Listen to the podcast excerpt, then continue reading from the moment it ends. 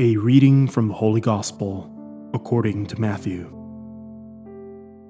On that day, Jesus went out of the house and sat down by the sea.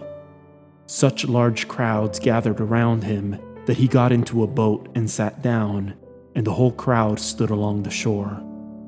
And he spoke to them at length in parables, saying, A sower went out to sow, and as he sowed, some seed fell on the path and birds came and ate it up. Some fell on rocky ground where it had little soil. It sprang up at once because the soil was not deep, and when the sun rose, it was scorched, and it withered for lack of roots.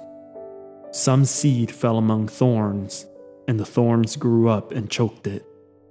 But some seed fell on rich soil and produced fruit, a hundred or sixty or thirtyfold. Whoever has ears ought to hear. The disciples approached him and said, Why do you speak to them in parables? He said to them in reply, Because knowledge of the mysteries of the kingdom of heaven has been granted to you, but to them it has not been granted. To anyone who has, more will be given, and he will grow rich.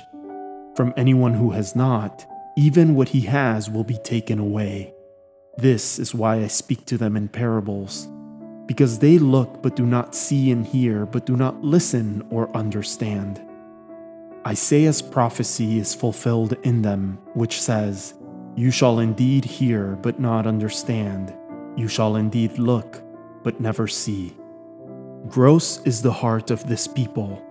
They will hardly hear with their ears, they have closed their eyes lest they see with their eyes and hear with their ears and understand with their hearts and be converted, and I heal them.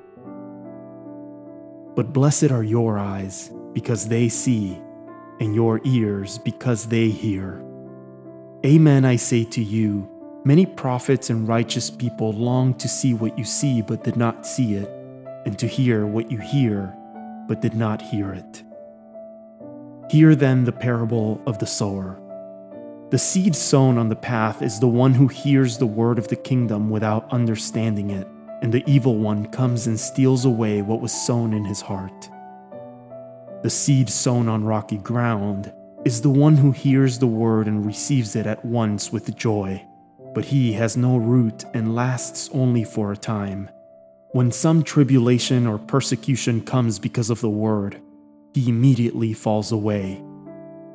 The seed sown among thorns is the one who hears the word, but then worldly anxiety and the lure of riches choke the word, and it bears no fruit.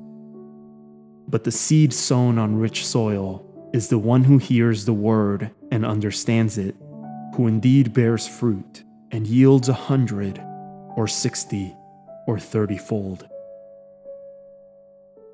The Word of the Lord.